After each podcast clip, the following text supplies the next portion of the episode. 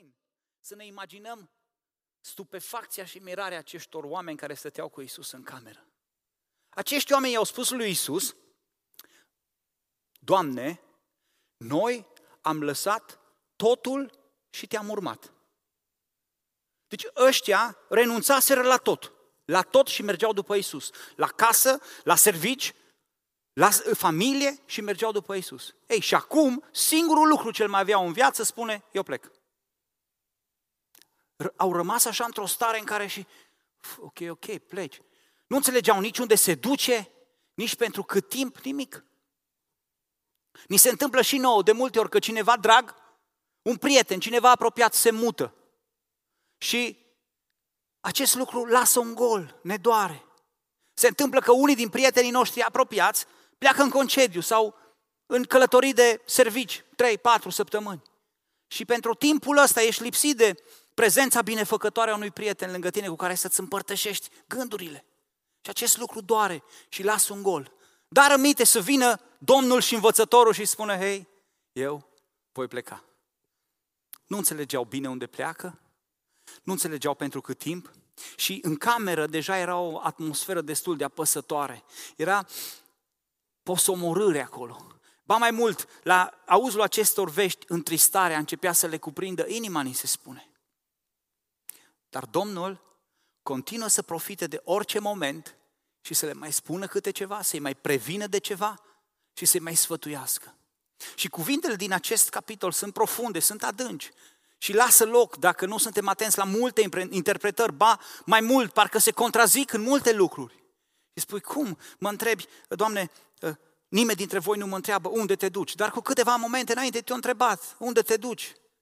Și par așa niște contradicții. De aceea ar trebui, înainte să ne apucăm de acest lucru, să ne rugăm ca Duhul Sfânt să ne dea lumina suficientă și necesară să înțelegem acest cuvânt așa cum l-a intenționat Isus. Așa cum a intenționat El să-l transmită. Ă, cu smerenie, să fim atenți ce vrea să ne transmită nou acest pasaj. Și pentru că vorbim despre sfârșitul discursului Domnului Isus, o să citim un singur verset, și anume ultimul. De ce, după un discurs care a durat și o părtășie care a durat un timp destul de îndelungat în camera de sus, Domnul Isus alege să încheie cu aceste două propoziții. Citim versetul 33. V-am spus aceste lucruri ca să aveți pace în mine. În lume veți avea necazuri, dar îndrăzniți. Eu am biruit lumea. Amin. Mai citim încă o dată împreună. V-am spus aceste lucruri ca să aveți pace în mine. În lume, necazuri, dar îndrăsniți să citiți. Eu am biruit lumea. Amin. Concluzia pe care o transmite Domnul Isus aici este o trimitere directă la o aplicație practică. Dragii mei ucenici și prin extensie voi toți care sunteți ucenici astăzi în secolul al 21-lea, după ce ați luat aminte la modul meu de viață, după ce m-ați văzut trăind printre voi, după ce m-ați auzit vorbind, Ați văzut abordarea pe care am avut-o eu la toate problemele și la toate confruntările zilnice și provocările zilnice. Voi care în fiecare dimineață auziți, în fiecare duminică auziți predicat cuvântul lui Dumnezeu. Vouă căro- cărora în fiecare dimineață două sau trei aplicații de pe telefon vă trimit versetul zilei și vă confruntați cu cuvântul lui. Toate aceste lucruri vor avea semnificație doar dacă vă veți hotărâ să le puneți în aplicare. Îndrăzniți. Îndrăzniți. Aveți curajul de a le trăi. Luați inițiativa de a păși cu determinare în ceea ce v-am învățat. Îndrăzniți. Nu e de ajuns acumularea cunoștințelor. Doar prin cunoașterea lor nu vă puteți bucura de beneficiile acestor învățături. De aceea trebuie să vă hotărâți să le trăiți. Îndrăzniți. Îndrăzniți. Și dacă am fost atenți, am observat că pe parcursul cât Ioan își scrie Evanghelia, Ioan îl pune mereu pe Domnul Isus față în față cu Moise. Încă de la început ni se spune că legea a fost dată prin Moise, dar harul și adevărul au venit prin Hristos. Și mereu Isus este pus în antiteză cu Moise. Și dacă prima minune pe care a, fost, a făcut-o Moise a fost schimbarea apei uh, în sânge, prima minune pe care o face Domnul Isus este schimbarea apei în vin pentru a salva rușinea mirilor și pentru a ne aminti de sângele Lui pe care tocmai l-am celebrat, care salvează rușinea păcatului nostru. Dacă prin Moise au primit mana din cer, Iisus vine și declară, eu sunt pâinea vieții care vine din cer. Dacă Moise a lovit stânca cu toiagul și de acolo a ieșit apă, Iisus spune, cel ce vine la mine nu va înseta niciodată și din inima lui vor curge râuri de apă vie. Dacă Moise a înălțat în pustie șarpele pe o prăjină și oricine era mușcat de șerpi veninoși și privea cu credință la acel simbol, era vindecat, Domnul Isus însuși alege să moară pe lemnul crucii, ca oricine crede să poată scăpa de infectarea adusă de șarpele cel vechi, numit diavolul și satana, acela care înșală întreaga lume. Ei, când Moise își încheie lucrarea, dacă ei să vorbim despre această comparație, el lasă poporului o carte în care notează tot ceea ce s-a întâmplat în timpul exodului. Mai mult decât atât, această carte a legii, cum o numește el, pe care poporul evreu o numește în ziua de azi Tora, adică primele cinci cărți din Scriptură, de la Geneza până la Deuteronom, acolo este scrisă toată istoria poporului evreu și este consemnat tot ceea ce Domnul i-a transmis lui Moise ca să dea mai departe. Ei, când Moise scrie această carte și mereu și mereu le aduce aminte să privească în ea, acolo este voia lui Dumnezeu, acolo sunt cuvintele lui Dumnezeu, Moise nu mai este în fruntea poporului, viața lui se termină și când se termină această primă carte a Bibliei, aceste prime cinci cărți ale Bibliei, cartea Iosua începe cu o provocare, cu un pasaj care este echivalentul Vechiului Testament al versetului pe care tocmai l-am citit astăzi. Fiți atenți ce spune în cartea Iosua, în capitolul 1. O să fie și pe ecran. Întărește-te și îmbărbătează-te. Adică îndrăznește. Căci tu vei da în stăpânire poporului acestuia țara pe care am jurat părinților uh, lor că le-o voi da. Întărește-te numai și îmbărbătează, și îmbărbătează adică îndrăznește. Lucrând cu credincioșie după toată legea pe care ți-a dat-o robul meu Moise. Nu te abate de la, uh, de la ea nici la dreapta, nici la stânga, ca să izbutești în tot ce vei face. Și continuă în versetul 9. Nu ți-am dat eu oare porunca aceasta? Întărește-te și îmbărbătează-te. Nu te înspăimânta și nu te îngrozi, căci Domnul Dumnezeul tău este cu tine în tot ce vei face. Cu alte cuvinte, Iosua și întregule popor, după ce ai văzut, după ce ai auzit toate aceste lucruri, acum vă revine o datorie. Îndrăzniți! Îndrăzniți! V-am scos din robie, v-am scos din Egipt, v-am trecut prin minuni fără număr, v-am dat în stăpânire o țară deosebită, v-am făcut parte de promisiuni și legăminte extraordinare. Îndrăzniți! Îndrăzniți, am luptat pentru voi, v-am împuternicit, v-am purtat de grijă, am stat în fruntea voastră, am stat noaptea într-un stâlp de foc, ziua într-un stâlp de nor. Nu vă revine altceva decât să îndrăzniți, îndrăzniți. Și cartea Iosua este o dovadă a faptului că poporul intrase acolo, în țară, și nu îndrăznea să facă nimic. Avea nevoie de această încurajare. Îndrăznește! Provocarea aceasta o lansează Iisus prin aceste cuvinte și nouă astăzi. Dragă biserică, poate speriată, poate ascunsă în crăpăturile stâncii, poate plină de întrebări și de întristare. Dragă biserică, adeseori desnădăjduită și câteodată apatică. Dragă biserică care de multe ori deviezi de la ceea ce mirele tău are în vedere pentru tine și te pierzi în atâtea și atâtea activități nefolositoare și nerodnice. Același cuvânt, aceeași provocare ți este adresată azi. Îndrăzniți! Îndrăzniți!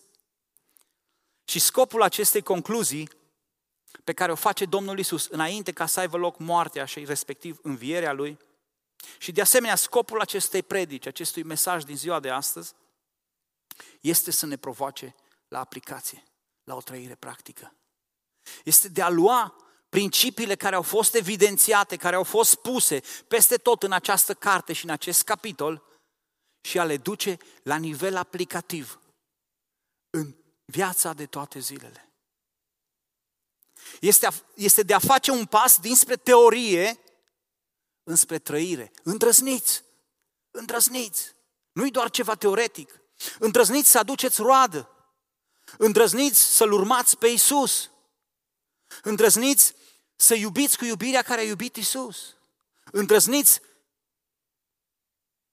cum era în capitolul 11, să fiți prietenii lui Isus.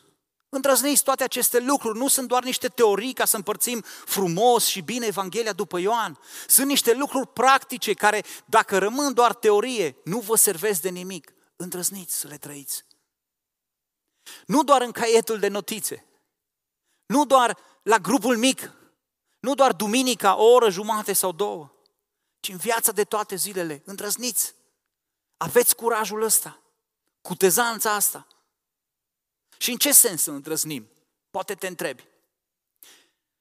Oare înseamnă a îndrăzni să avem curajul să facem tot ce ne trece prin cap? Eu cred că nu. Despre Domnul Isus, care este modelul nostru, ni se spune așa în Filipeni, capitolul 2 cu 6. El, măcar că avea chipul lui Dumnezeu, totuși n-a crezut ca un lucru de apucat, da? Să facă după cum îl apucă, să fie deopotrivă cu Dumnezeu. Sau ce înseamnă a îndrăzni? A face tot ceea ce ne stă în putință? Să îndrăznim să facem tot ceea ce suntem în stare? Dacă privim la Isus, la modelul nostru, când uh, este dus de diavol pe streașinea templului, vă întreb, avea el capacitatea să sară de pe acoperiș fără să îi se întâmple nimic? Avea. Și totuși n-a făcut-o.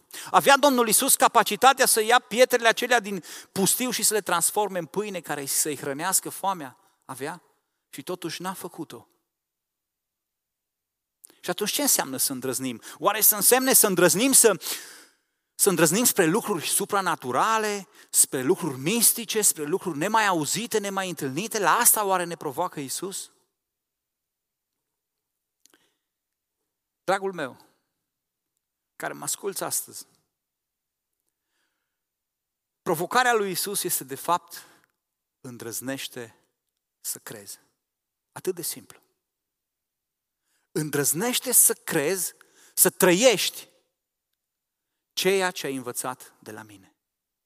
Fă-ți curajul ăsta să pui în aplicare ceea ce declari că crezi. Pentru că creșterea în asemănare cu Isus devine evidentă în măsura în care îndrăznim să ne trăim practic credința. Creșterea în asemănare cu Isus devine evidentă în măsura în care îndrăznim să trăim practic credința. Dacă nu, rămâne doar la un stadiu nepotrivit, neproductiv, nereal. Fiți atenți, dacă recitim acest verset.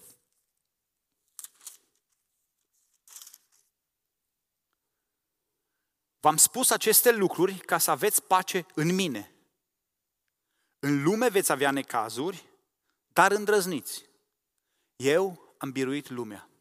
Și acum, dacă lângă acest verset ar fi să punem declarația de scop a Evangheliei pe care o scrie Ioan, și anume versetul uh, 20, Versetul 31 din capitolul 20. Fiți atenți ce observăm. Dar lucrurile acestea au fost scrise pentru ca voi să credeți că Isus este Hristosul, Fiul lui Dumnezeu. Și crezând să aveți viață. Aceste lucruri pe care le știți, pe care le-ați auzit, pe care de acum le cunoașteți, trebuie să nască în voi credință. Însă credința trebuie să ducă uh, la viață la acțiune. Credința trebuie să ducă la mișcare, la mobilitate, la activitate. Crezând, știind aceste lucruri, să credeți. Iar crezând, să aveți viață, să fie ceva activ. Nu e vorba de ceva de a stagna. Apostolul Ioan folosește o singură dată, aici, cuvântul îndrăzniți în Evanghelia lui. Însă îl va folosi mai târziu în scrisorile pe care le adresează bisericii și vom vedea mai târziu lucrul ăsta. Însă ceilalți evangeliști, cei numiți sinoptici, atribuie acest cuvânt lui Isus în mai multe ipostaze.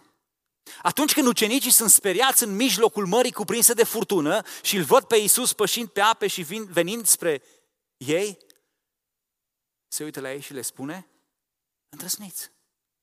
Și Petru, încurajat de lucrul ăsta, îi spune, Doamne, dacă ești Tu, poruncește să vin la Tine.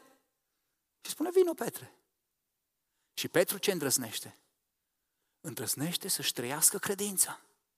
Și wow, scoate un picior din barcă, îl scoate și pe celălalt și umblă.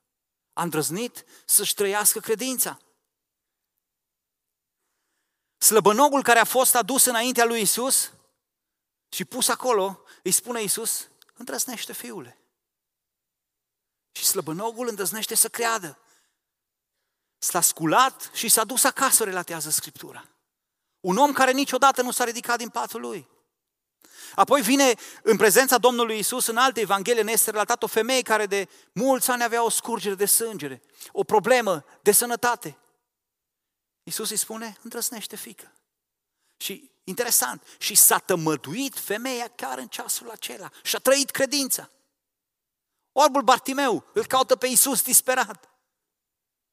Aceeași provocare. Îndrăznește. Îndrăznește să crezi. Și spune Evanghelia după Marcu, îndată orbul și-a căpătat vederea și a mers după Isus. Wow! Îndrăznește să crezi. Nu lăsa credința asta să rămână doar la un nivel de teorie, la ceva așa foarte frumos argumentat și frumos explicat. Îndrăznește să crezi, să trăiești ceea ce crezi. Îndrăznește să pui în practică. În ce măsură îndrăznim oare noi să ne trăim viața de credință? Și cât de mult ne mulțumim cu surogate, cu lucruri așa de apucat. Na, las cu să fie bine. Da, Domnul e bun, dar nu și cu mine. Domnul poate, dar nu și în cazul meu. Da, m-a provocat el să fac asta, dar nu e pentru mine asta, nu. Sigur nu m-a avut el aici în vedere pe mine. Tare mă tem că dacă suntem lipsiți de îndrăzneală, de fapt suntem lipsiți de credință. Pentru că credința adevărată determină acțiunile noastre. Vedem că acești ucenici, chiar dacă au fost provocați să îndrăznească în câteva ore, au fost fiecare risipiți la ale lor, spune cuvântul. Însă, după aceea, au și ei parte de un proces, da? După aceea, când aleg într-adevăr să ia în serios cuvintele lui Isus și să îndrăznească și să facă primii pași, urmează Cartea Faptele Apostolilor. Și cuvântul cheie, dacă vă uitați cu atenție, al cărții apostolilor, este exact această îndrăzneală. Petru și Ioan îl vindecă pe ologul care stătea la poarta templului și cu îndrăzneala lor îi pun în mirare pe toți cei din oraș. Așa citim în, în uh, Cartea Faptele Apostolilor. În urma amenințărilor marilor preoți care le spune să nu mai vorbiți în numele acesta – îi spun sigur, merg acasă și se roagă, Doamne, dă putere robilor tăi și trimite o grămadă de îngeri care să ne păzească de soldații care vor veni să ne prindă. Nici de cum. Doamne, dă putere robilor tăi ca să meargă cu și mai mare îndrăzneală, să trăiască credința într-un mod vizibil, ca prin numele tău cel sfânt să se facă minuni și semne. Au îndrăznit și cuvântul cheie pe care îl vom vedea în toată epoca bisericii primare. Îndrăzneală, îndrăzneală, îndrăzneală. Ei predicau cu îndrăzneală, Pavel predica cu îndrăzneală, fiecare când veți citi, caracterizat de această îndrăzneală. Au îndrăznit să creadă. Oare noi îndrăznim să credem? Îndrăznim să mai credem? Ceea ce Domnul Isus ne-a spus să credem cu adevărat și să pășim așa cum ne-a spus El că este? Ceea ce aș mai vrea să specific aici, un lucru foarte important, este că această provocare a lui Isus de a îndrăzni nu este o chemare la a ne risca. Isus nu spune, ă, ceva de genul, încercați, vedeți cum iasă. S-ar putea să fie. Riscați și vedeți. Poate, poate da, poate nu. Aceasta ar fi înșelare. Iisus nu face experimente cu noi. Șansele de reușită sunt asigurate 100%. Dacă îndrăznești să acționezi cum te-a învățat Isus, rezultatul este plenar. Asta e învățătura lui. Dacă îndrăznești să acționezi cum ți-a spus el, rezultatul este asigurat, garantat. Nu este loc pentru eșec. Și încă o dată atenție. Subliniez, rezultatul, victoria finală ne sunt asigurate. Însă asta nu înseamnă că vom fi lipsiți de provocări, de suferință, de zdrobirea noastră, de smerirea noastră, de călcarea noastră în picioare chiar, poate chiar de moartea noastră. Însă se are în vedere ceva mai bun. De aceea, aceste impedimente nu întunecă sau n-ar trebui să întunece orizontul glorios al victoriei. Perspectiva crucii nu trebuie să umbrească dimineața învierii niciodată. Îndrăzniți! Îndrăzniți! Eu am biruit lumea, spune el. Nu e o chemare, știi, îndrăznește, du-te și vezi, poate îi bateți, poate câștigați, poate sunteți mai tari ca ei. Nu! Îndrăzniți să călcați pe urmele victorioase ale pașilor mei. Sau în metafora pe care o folosește Apostolul Pavel, îndrăzniți să urcați în carul meu de biruință. Nu trebuie să faceți voi, decât trebuie să îndrăzniți să pășiți în această credință pe care v-am expus-o. Să îndrăzniți. Căci prin extensie, tot ceea ce El a realizat se aplică tuturor celor ce cred în El. Și Apostolul Ioan preia această temă în una din scrisorile lui și fiți atenți ce ne scrie acolo, o să fie și pe ecran. Oricine este născut din Dumnezeu, biruiește lumea. Și ceea ce câștigă biruința asupra lumii este credința noastră. Și apoi pune el o întrebare retorică. Cine este cel ce a biruit lumea? Și răspunde. Dacă nu, cel ce crede că Isus este Fiul lui Dumnezeu. Vedeți cât de simplu? Ești biruitor prin simplu fapt că crezi. Însă această credință trebuie să determine îndrăzneala să trăiești ceea ce declar că crezi. Crezi tu, credem noi cu adevărat că Isus este Fiul lui Dumnezeu? Credem cu adevărat în El? Atunci aș vrea să te asigur și pe tine și aș vrea să mă asigur și pe mine că și eu am câteodată îndoieli că această provocare nu e un bingo, nu e uh, o loterie cu un anumit procentaj mai mic sau mai mare de posibilități de câștig, ci este o provocare la a fi parte la ceva ce deja a fost câștigat. O provocare de a-ți însuși ceva ce este deja făcut, asupra căruia s-a spus, s-a isprăvit, dacă îndrăznești. De aceea, cu atât mai mult, îndrăzniți. Îndrăzniți. Și poate te întrebi, dar cum să îndrăznesc? În baza căror resurse e posibil lucrul ăsta? Eu îmi cunosc limitările, îmi cunosc granițele, îmi cunosc capacitățile. Mă cunosc foarte bine și sunt sigur că eu n-am cum să fac așa ceva. Nu pot să fac aproape nimic. Sau poate spui, eu sunt o persoană de lăsătoare. Dimineața țipă ceasul la mine de vreo patru ori până mă trezesc.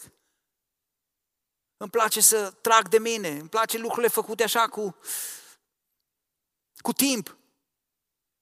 Nu știu dacă voi putea vreodată să chiar să iau în serios ceva și să duc până la capăt.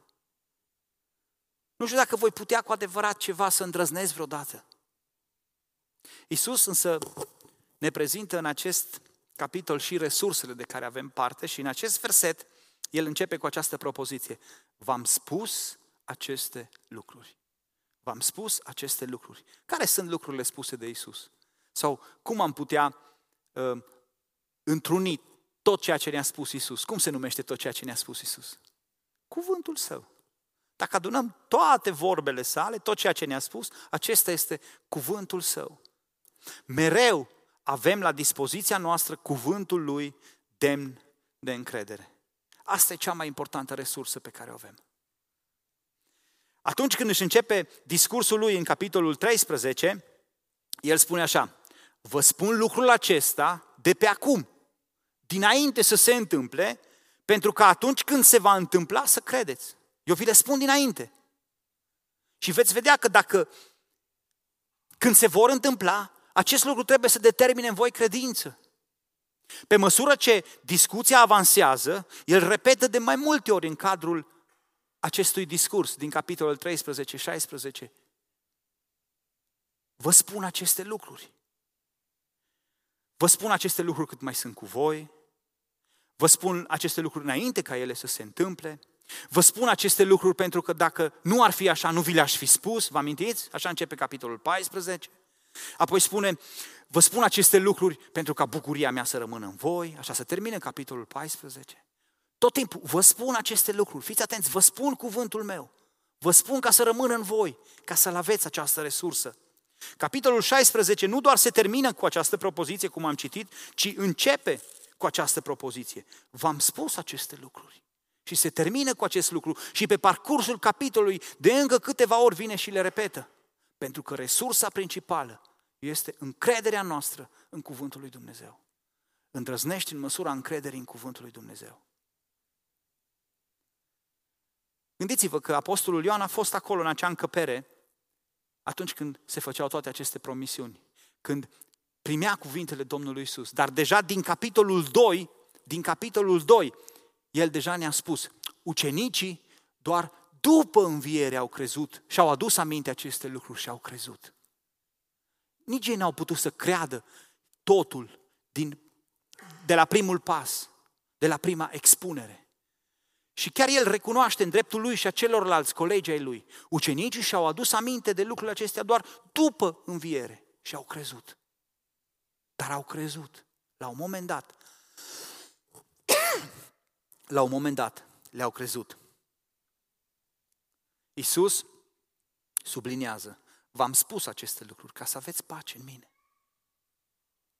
Și cea de-a doua resursă pe care o promite Iisus este Duhul Sfânt, mângâietorul sau paracletul.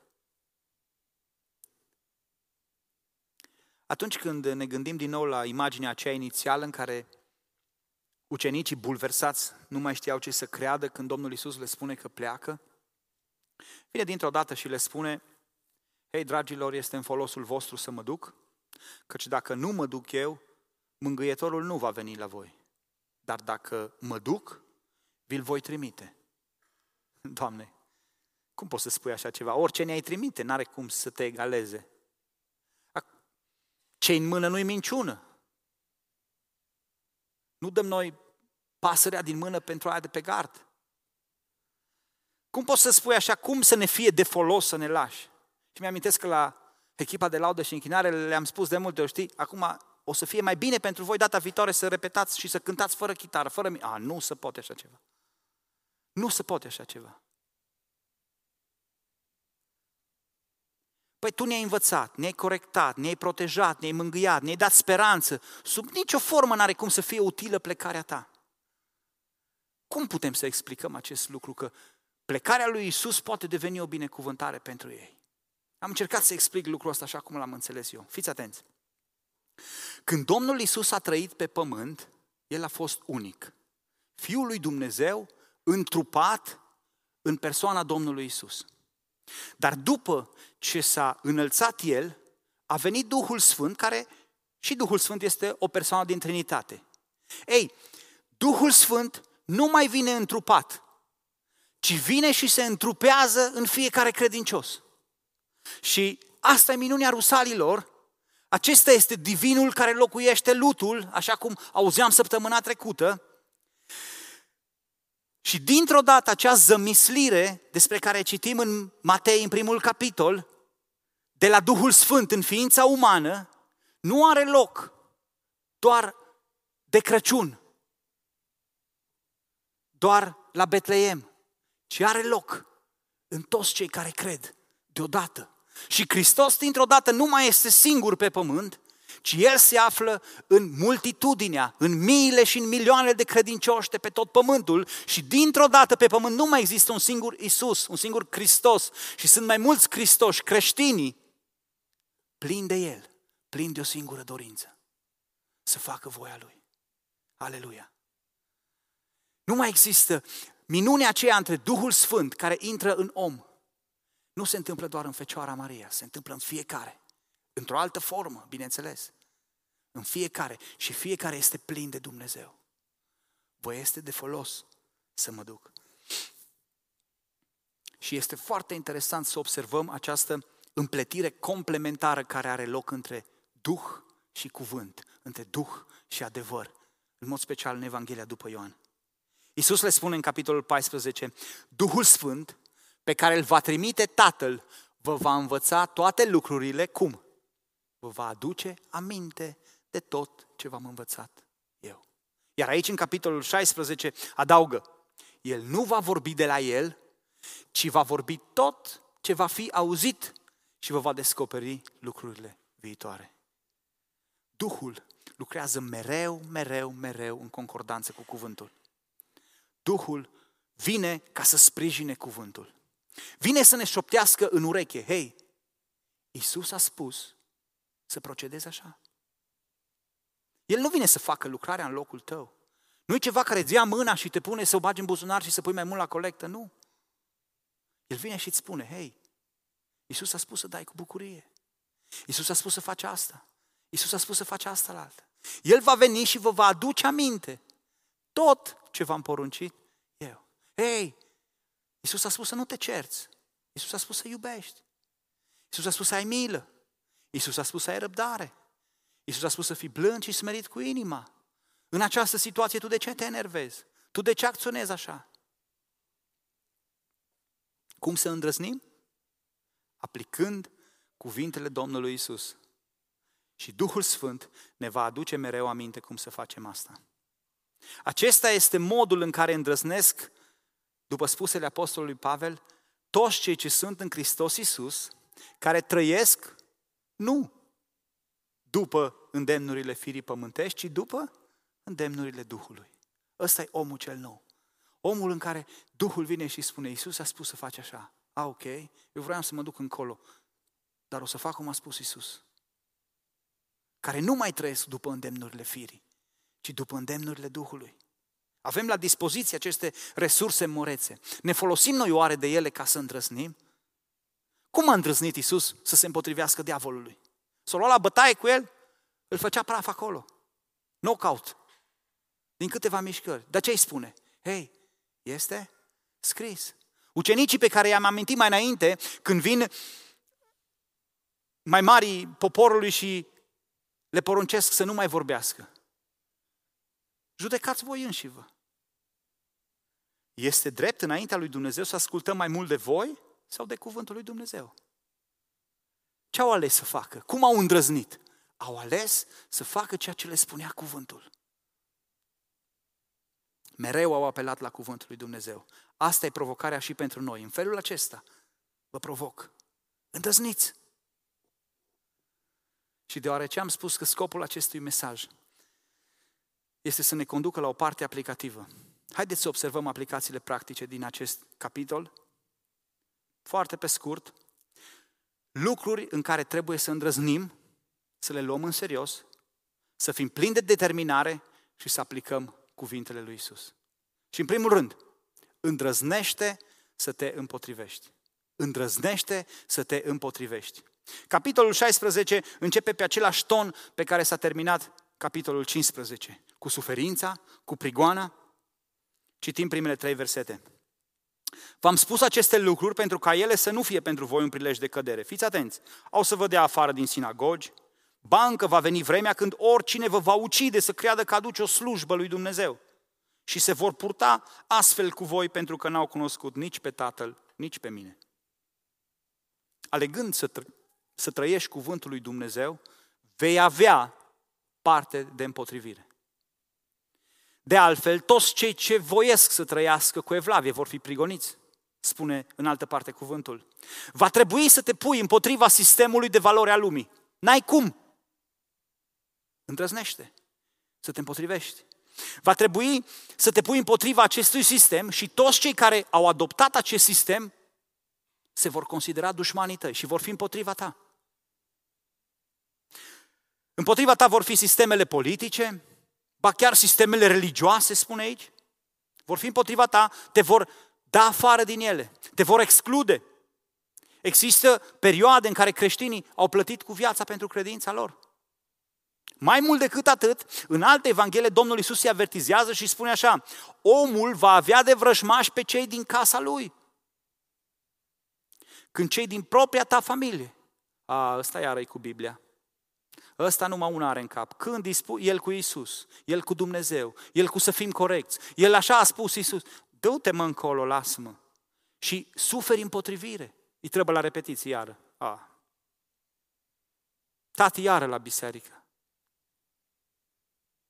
Mereu și mereu împotrivire. Ei, lucrul acesta devine real, dragilor. Pentru că tu te dedici să trăiești conform altor, altor valori. Chiar dacă lucrurile stau așa în familia ta, poate în cercul tău de prieteni, poate la servici, provocarea rămâne aceeași. Îndrăzniți! Îndrăznește să ieși din zona ta de confort, să mergi împotriva curentului, să trăiești ce te-a învățat Hristos. Oricât te-ar costa, îndrăznește să te împotrivești. Mai departe, îndrăznește să împărtășești, adică să spui altora despre Hristos.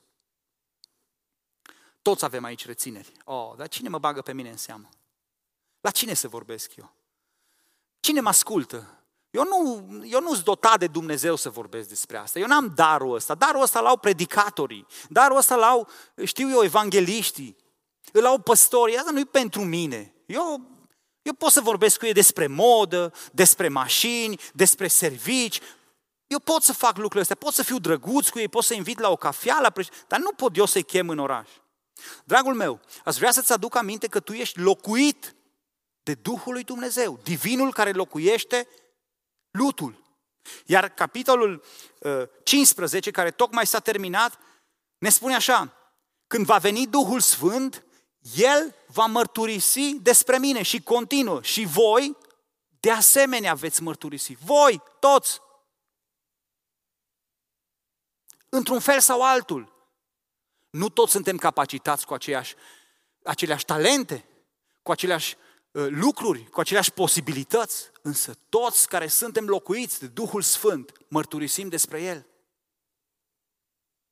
Nu tu trebuie să convingi persoana să vină la Dumnezeu. Tu trebuie doar să-i spui. Tu trebuie să pui la dispoziția Duhului gura ta vocabularul tău, comportamentul tău, cunoștințele tale, să le pui la dispoziția lui Dumnezeu și să lași să vorbești despre ceea ce ai învățat. Și vine Duhul Sfânt, Domnul Isus și promite ce va face Duhul Sfânt. Și când va veni El, va dovedi lumea vinovată. E treaba Lui. În ceea ce privește păcatul, neprihănirea și judecata. În ceea ce privește păcatul, fiindcă nu cred în mine. În ceea ce privește neprihănirea, fiindcă mă duc la Tatăl și nu mă mai nu mă veți mai vedea. În ce privește judecata, fiindcă stăpânitorul lumii acesteia este judecat. El își va face treaba lui. Nu trebuie să faci tu în dreptul lui ceva, să forțezi omul, să îl determini tu la decizie. Asta o va face Duhul lui Dumnezeu. Însă nu îl împiedica să lucreze. Nu îl închide în colivie și închizi toate ușile. Eu nu, hm, eu nu pot, n-am cum. Nu îndrăznește să împărtășești. Oricum, oricui, îndrăznește. Apoi, îndrăznește să înaintezi. Nu toate lucrurile ne iasă și nu avem rezultatele pe care le dorim de la început. Noi creștem, mergem spre cele desăvârșite. La început cunoaștem mai puțin, apoi mai mult, dar trebuie să existe acest progres, acest proces în noi. Isus dacă ne uităm în capitolul 16 doar, afirmă că unele lucruri nu vi le-am spus de la început pentru că eram cu voi. Apoi vine și spune, altele vi le spun acum. Apoi vine și spune, altele rămân în seama Duhului să vi le spună, eu nu vi le pot spune acum deoarece nu le puteți purta. Și mai mult decât atât, la vremea potrivită sunt unele lucruri pe care Duhul Sfânt vi le va descoperi. Există o progresie. Unele nu vi le-am spus, unele vi le spun, unele mai am să vi le spun, dar nu le puteți purta. Vă vor fi spuse în viitor și altele vă vor fi descoperite. Există un proces. Însă, pentru acest proces, trebuie să rămâi acolo și să te uh, pui în acest proces, să te disciplinezi în acest proces. Fiți atenți ce spune versetul 13. Când va veni Duhul Sfânt, El are să vă călăuzească în tot adevărul. Păi cine are nevoie de călăuză? Ce înseamnă călăuză? Ghid, da? Când ai nevoie de un ghid? Când ești pe un drum, când mergi din punctul A în punctul B și nu cunoști drumul, pentru a sta pe loc, n-ai nevoie de nicio călăuză. Pentru a sta pe loc, pentru a stagna, nu ai nevoie de nicio călăuzire. Călăuzirea este necesară atunci când faci acest proces, când parcurgi acest proces al creșterii. Caută mereu să crești. Caută mereu să te aprofundezi în Cuvântul lui Dumnezeu. Nu renunța la citirea Cuvântului nici atunci când nu o înțelegi. Nu renunța la a te aprofunda tot mai mult, tot mai mult în Cuvântul lui Dumnezeu. Folosește orice oportunitate pentru a apropia de El, pentru a te edifica și îndrăznește să înaintezi. Apoi vine și ne mai spune acest pasaj, îndrăznește să te închini. Și nu vreau să țin o predică de închinare, cu toate că mi-ar place. Însă, o atenționare.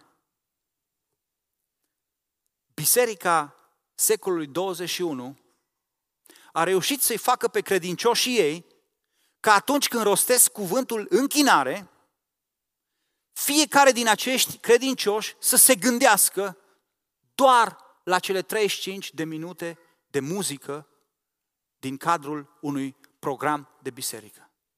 Asta este partea, să zic, negativă a lucrurilor. Atunci când spunem închinare, ne gândim la timpul ăla cu mâini ridicate și cu ochii închiși. Am redus închinarea care să îi se cuvine lui Dumnezeu la un timp cât mai scurt și cât mai pe placul nostru. Însă, dragii mei, lauda la adresa lui Dumnezeu trebuie să izvorască din toate acțiunile noastre. Și asta uităm noi de multe ori. Că închinare înseamnă să trăiești pentru Dumnezeu. Iisus spune despre Duhul Sfânt aici, în versetul 14, El mă va proslăvi. Duhul Sfânt mă va proslăvi pe mine, mă va avea în vedere pe mine, va lua din ce este al meu, mereu tot cu lucrurile mele va lucra, nu cu ale Lui. Nu cu ceva pentru el. În nimic nu-și va căuta slava lui. Duhul mă va proslăvi. El mă va proslăvi.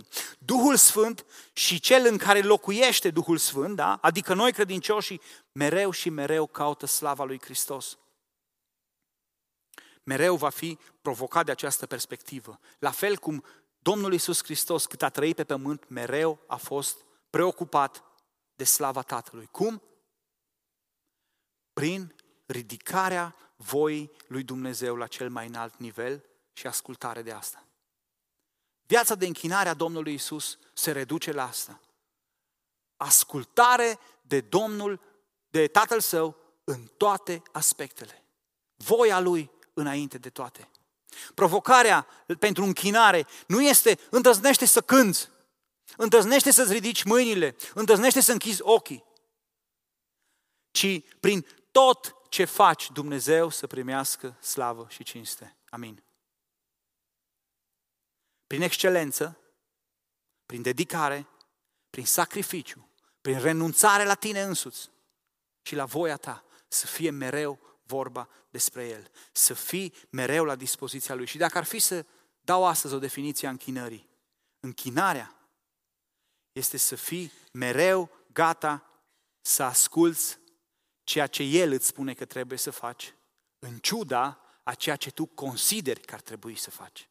Asta e închinarea. El mă va proslăvi pentru că va lua din ce este al meu și va da mai departe. Să fii mereu gata să asculți ceea ce El îți spune că trebuie să faci în ciuda a ceea ce tu te gândești, mă, cred că ar trebui totuși să fac asta. Iisus spune asta, dar nu se poate aplica în secolul nostru, nu se poate aplica aici, în anturajul ăsta. Mai bine, nu. Închinarea adevărată este să aplici ceea ce ți-a spus Iisus, în ciuda a ceea ce ție ți se pare ție corect că trebuie să faci la momentul ăla. Îndrăznește să te închini. Apoi, îndrăznește să întrezărești, să anticipezi, să aștepți cu nerăbdare. Ce? Să vezi dincolo de prezent. Adevărat, adevărat vă spun că voi veți plânge și vă veți stângui, iar lumea se va bucura. Vă veți întrista, dar, dar, îndrăznește să întrezărești. Dar întristarea voastră se va preface în bucurie. Îndrăznește să arunci o privire la promisiunile viitoare.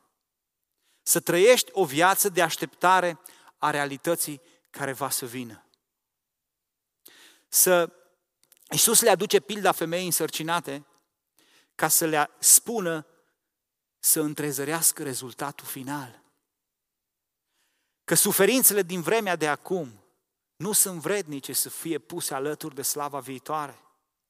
Chiar dacă acum, datorită multor motive, unele întemeiate, altele mai puțin întemeiate, întristarea va umplut inima, spune versetul 6. Vine o zi, vine o zi, dragul meu, dacă îndrăznești să întrezărești, vine o zi când inima vi se va bucura și nimeni, nimeni, nici o depresie oricât de profundă, nici un prieten oricât de trădător, nici un copil oricât de neascultător, nimeni nu va răpi bucuria voastră. Vine o zi, îndrăznește să întrezărești. Se termină. Îndrăznește să vezi dincolo.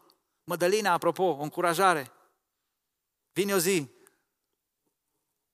îndrăznește să întrezărești. Iar ultimul lucru care îl vedem în acest pasaj, îndrăznește să te încumeți să ceri. Îndrăznește să te încumeți să ceri. Adică îndrăznește să trăiești o viață de rugăciune. Cere îndrăzneala de la Dumnezeu. Chiar și îndrăzneala, cere-o. Doamne, îmi lipsește, sunt fricos, sunt temător, sunt lipsit de curaj. Dă-mi această îndrăzneală să trăiesc. Știu cuvântul tău, l-am auzit, știu cum trebuie să procedez. Îmi spune Emanuel de multe ori, tati, hai și rogă-te cu mine că știu că aici e problema mea, dar nu știu cum să fac, tati. Așa și noi. În nevinovăția unui copil putem vedea lucrul ăsta și să mergem să spunem, Doamne, am înțeles că trebuie, dă-mi această putere, fii cu mine, impulsionează-mă. Văd ce trebuie să fac, însă nu știu exact cum să fac. Tată, ajută-mă. Și Tatăl care este bun, nu va da El oare aceste lucruri celor ce le cer? Îndrăznește să ceri. Așa și ucenicii se rugau. Și în loc să ceară legiuni de îngeri care să-i păzească și săbii de foc și care de mai știu eu ce, spun, Doamne, acum privește la robii tăi și dă-le îndrăzneală să vestească mai departe cuvântul. Cere și tu ăsta. Conștientizează dependența ta de puterea lui Dumnezeu și pe tot parcursul discursului am atins acest aspect și săptămâna trecută. Domnul Iisus ne îndeamnă să cerem, să cerem. Și aici vine din nou și ne spune același lucru. Adevărat, adevărat vă spun că orice veți cere de la Tatăl în numele meu, vă va da. Uf, nu cred. Deja direct din această propoziție începem cu nu cred. Nu se poate. Până acum n-ați cerut nimic în numele meu. Cereți și veți căpăta pentru ca bucuria voastră să fie de plină. Reiterează el din nou în aceste versete și ne aduce aminte, ne le-a spus de mai multe ori. Și în 14, și în 15, și acum în 16 de două ori. Cum ar fi să nu mai cerem de la Dumnezeu pentru interesele propriilor noastre împărății, ci pentru împărăția Lui? Oare cum ar fi? Cum ar fi să nu mai cerem în numele nostru, și să cerem în numele Lui? Doamne, vreau, Doamne, mie, Doamne, așa și așa. Cum ar fi ca rugăciunile noastre să înceapă cu Sfințească-se numele Tău, vie împărăția Ta, facă-se voia Ta. Iar abia apoi să continue cu pâinea noastră cea de toate zilele. Spune Apostolul Ioan, îndrăzneala pe care o avem la El este că dacă cerem ceva după voia Lui, El ne ascultă. Îndrăznim noi oare să cerem de la Dumnezeu trezire? Ieșire din apatie? Îndrăznim noi oare să cerem de la Dumnezeu multiplicare? O biserică plină? A, nu, nu, nu, nu cred că se poate, că nu, acum noi am tot spus la toți românii din oraș, ce, Dacă vin, vin, dar Domnul știe. Îndrăznim noi să mai cerem aceste lucruri? Doamne, o lume întreagă zace nepăsare, moare în cel rău.